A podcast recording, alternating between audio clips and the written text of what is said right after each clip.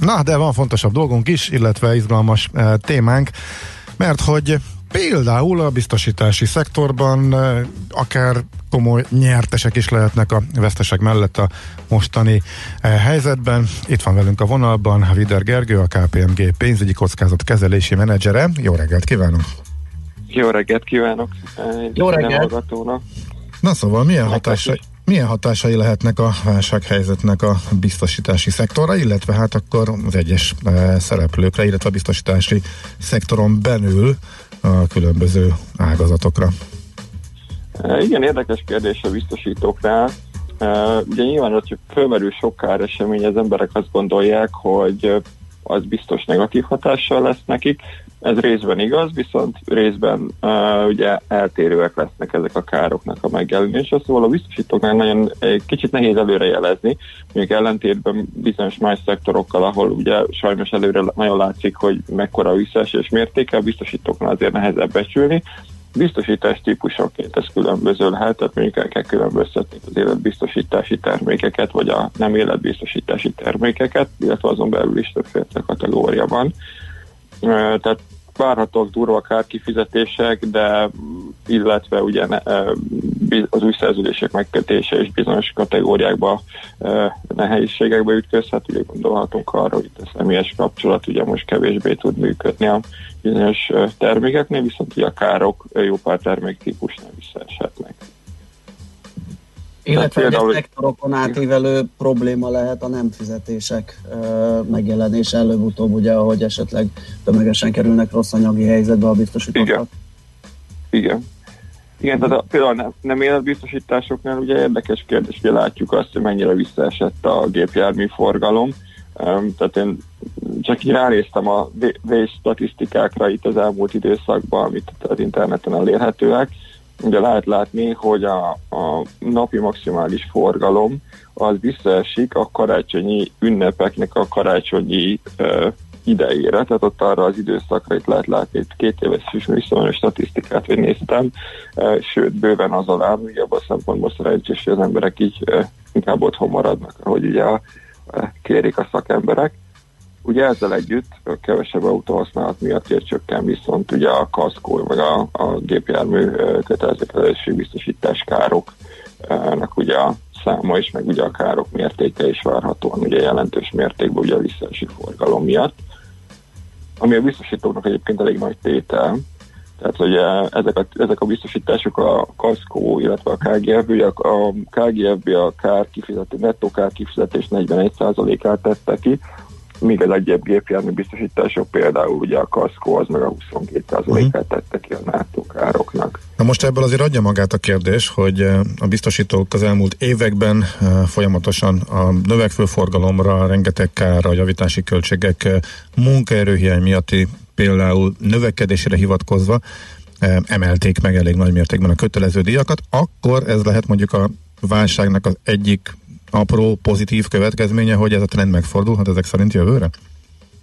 Hát ugye itt az a kérdés, én azt gondolom, hogy mennyire tekintjük ezt hosszú távúnak. Mert remélem egyébként, hogy nem fog hosszú távú lenni ez a gépjármű visszaesés, tehát én azt gondolom, hogy abban reménykedem, inkább azt mondom, hogy a 2021-es évre vonatkozó díjakat, amikor meghirdetik, ugye itt most már nem évekre hirdetik meg egyébként a díjakat a biztosítók, például a KGFB-nél, mert ugye az új autóknál már, illetve az új autóvásárlásoknál már nem naptári évre vonatkozik, de azt gondolom, hogy itt az év későbbi részében, illetve majd a még a régi uh, digitali hirdetések időszakában élünk, de remélem, hogy akkor már a gépjármű forgalom normalizálódik, ezért ez egy ideiglenes hatás lesz, én abban reménykedem őszintén. Itt inkább úgy vagyok, hogy legyen magasabb a KGFB mm. de a gazdaság az mielőbb térjen vissza a, a normál kerékvágásba. Amennyiben ez nem teljesül, ugye itt a biztosítók matematikai számítási alapja persze ez csökkenhet is, vagy éppen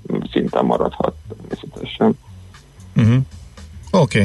na és akkor hogyan hathat másokra, illetve melyek a legnegatívabban érintettek?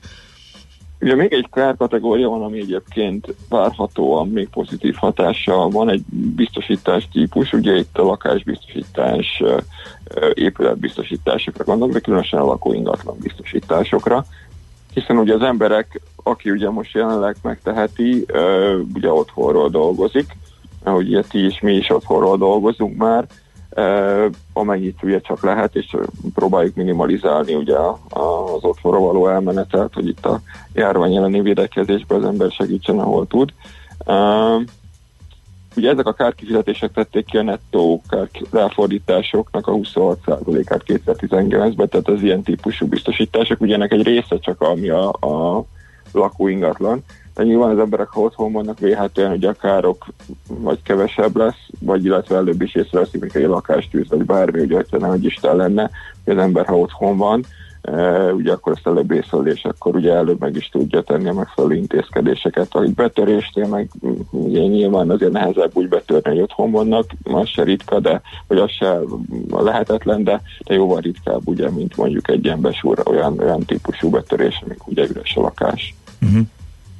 Ez egyben egy... Ki... Igen? Úgyhogy akkor visszatérve ugye arra, hogy mi az, ami meg negatív lehet. Aha.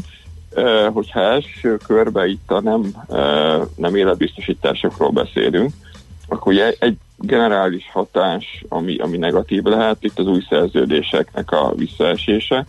Uh, nyilván ugye főleg azok a szerződések, ahol személyes uh, üzletkötés volt, bár ugye a nem életbiztosítás jellemzően azért kisebb ennek az aránya, tehát a nem életbiztosításokat a az ügyfelek ugye jellemzően, vagyis most sokan, egyre többen kötik ugye online felületeken, gondoljunk egy KGFB-re, ami már ugye évek óta jellemzően ilyen környezetben van, de nyilván itt ugye, ahol az ügynök hálózat személyes kapcsolatai alapján történtek a biztosítások, ott erre oda kell figyelni, hogy milyen más módokon tudják ugye ezt biztosítani. Itt például az MNB is közé tett nemrég egy vezetői körlevele tegnap konkrétan róla, hogy itt az elektronikus csatornákat próbálják itt, itt a közvetítő rendszerben is minden inkább használni, úgyhogy azt, azt a részét meglátjuk. Ami viszont kár oldalról lesz valószínűleg jóval nagyobb kategória, probléma lehetőség. Ugye az az egyik azok a bizonyos felelősségbiztosítások, itt a munkavállalóknál okozott, vagy felmerült mindenféle egészségügyi vagy egyéb olyan probléma, ami itt ugye összekapcsolódik, hogy a munkáltató nem biztosított esetleg elegen megfelelő védelmet, ugye itt a sajtóban is erről lehetett ilyenről olvasni. Itthon mondjuk kérdés, hogy ez mennyi lesz, globális szinten szerintem magasabb, üzemszünet biztosítás egy érdekes kategória, ugye általában azért ritkábban kerül ugye így az előtérbe, most viszont ugye nagyon sok vállalkozás küzd ugye itt a kényszerű leállással, ugye ellátási láncok sérülnek, nem jönnek meg az alkatrész, nem tud dolgozni az üzem. Ezek a biztosítások kapcsán is viszont ugye várható emiatt, hogy megemelkednek a kárkifizetések ugye még nem, nem életbiztosítás, ugye a rendezvények kötött biztosítás, ami megint nem egy olyan biztosítási kategória, ami annyira napirend, vagy annyira ugye a, a publikus előtérbe szokott lenni, de ugye belegondolunk abba, hogy például uh, olvastam KPMG-s anyagaink között, hogy a beszélések szerint a Tokiói Olimpia például 2 milliárd dolláros lefedettséggel bír ilyen rendezvényre kötött eredezé elmaradás, elmaradására kötött biztosítások vonatkozásában azért ez egy elég masszív összeg ugye globális szinten. És ugye emiatt ugye lehetnek, ugye gyakorlatilag az összes ilyen uh, nyilvános rendezvény ugye elmaradt, tehát nyilván ezek, ahol vannak ezek biztosítva, és a uh, pandémia uh, benne van, mint biztosított, uh, vagy biztosítási olyan esemény, ami miatt ugye kárkifizetés történt, ugye ez, ez nagyobb lehet. Ha eddig akkor még... ez egy kényelmes tétel volt, ugye föl lehetett számolni díjként viszont nagyon nem kellett vele számolni. Nem Hú, de akinél... Most viszont előkerülhet. Hát akinél ez hát, ott volt és bevállalta, itt most azért nagyon nagy vesztességbe verheti magát. Nem tudom, ezt tudjuk, hogy mely, melyik biztosítóknál volt ez, vagy hogy ki hogy reagált erre? Nem, ilyen típusú adatoknál nem, publikus adatokat nem, nem láttam. Ami, amit olvastam, az például én KPMG-s anyagaink között megjelent, hogy panel viszont biztosító, aki önmagában 500 millió eurós fedezettel bír pandémia miatti elmaradásra, az, az, az ominózus uh-huh. viszont biztosítónak a saját közdétételéből származik az az adat. Tehát van olyan, ugye jellemzően ezek a biztosításoknak a, a biztosításokba ugye beszállnak úgymond ugye a viszontbiztosítók, hogy viszont biztosítják a biztosítóknak ezeknek a kárait, nyilván próbálják azt, hogy minél jobban porlaszva vannak ezek a károk, minél diversifikáltabbak ugye itt egy-egy szereplőnél, annál jobban tudnak kijönni úgymond belőle. Most nyilván van egy-két olyan, olyan esemény, ami itt az együttes korreláció miatt magasabb lehet. Nyilván itt ugyanez igaz a kereskedelmi hitelbiztosításra, és ugye egyre több ilyen kárkifizetés lehet. Uh-huh. Oké. Okay. Jól van, hát nagyon szépen köszönjük akkor. A, ami még ugye érdekes Igen? a másik rész, hogy az életbiztosítások, például egészségbiztosítások, életbiztosítások még ugye az életbiztosításoknál uh, ott ugye nyilván sajnos a, ugye a kárkifizetés növekedése ugye várható azoknál, amik ugye ezek a klasszikus életbiztosítások, hogyha ugye itt a halálozási adatok ugye növekednek sajnos. Aha. illetve ugye van olyan típusú biztosítás, itthon az még azért kevésbé elterjedt az ilyen járadékbiztosítás, ugye amikor egy bizonyos járadékot fizet ugye a biztosító, hogyha itt ugye a biztosított személy ugye elhunyt, akkor ezek jellemzően ugye akkor megszűnnek, van olyan, amelyik nem. Tehát nyilván ennek lehet egy pozitív eredményhatása ilyen pénzügyi szempontból, de ez Magyarországon nem, nem jellemző az ilyen típusú. Meg itt az életbiztosításoknál még egy érdekes dolog van, ugye nagyon sok életbiztosítás van, ami, ami valamiféle befektetéshez kötött. Ugye ezek a úgymond unique biztosítások például, illetve vannak klasszikus életbiztosításoknak is, ahol van, van egy ilyen szempontja, van olyan biztosítás, ami nem csak a kockázati életbiztosítás, hanem úgy alakulnak ugye a piaci körülmények, tehát itt gondolok arra, hogy itt a befektetések eredménye ugye romlik, akkor ez nyilván kihatása van arra, hogy ezeknél a biztosításoknál az ügyfelek ugye milyen ö, ö, kifizetésekre tudnak jogosultak lenni, például, hogyha ugye lejárnak ezek a a határozott időre kötött biztosítás. Uh-huh, tehát meg az új szerzéseket is negatívan befolyásolja, hogyha rossz a piac és rossz hozamokat produkált addig. Uh-huh. Okay. Igen, az életbiztosításoknál ez különösen igaz, ugye azt, hogyha azokat jellemzően szinte csak személyesen értékesítik a biztosítók, tehát nyilván ott azt át kell gondolni, hogy hogyan lehet itt ugye erről lépni, illetve amit említettetek az elején, Ugye ez itt különösen fontos, hogy az ügyfeleknek itt mennyire fogják tudni fizetni ugye ezeket a biztosítási díjakat, ha mondjuk ugye nagy Isten munkanélküliek lesznek, bármilyen felmerül.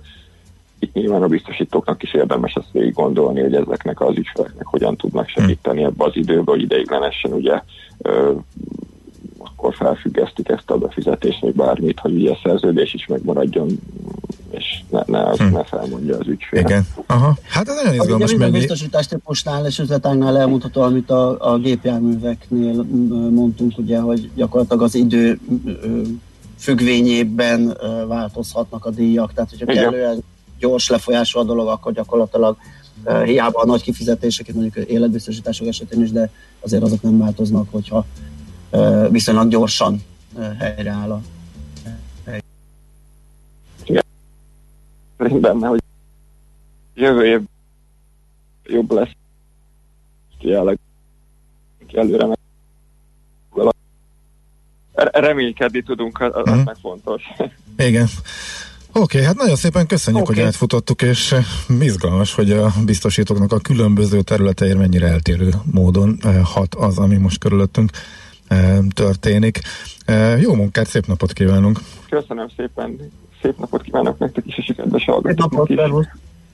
Vider Gergővel, a KPMG pénzügyi kockázatkezelési menedzserével beszélgettünk az elmúlt néhány percben.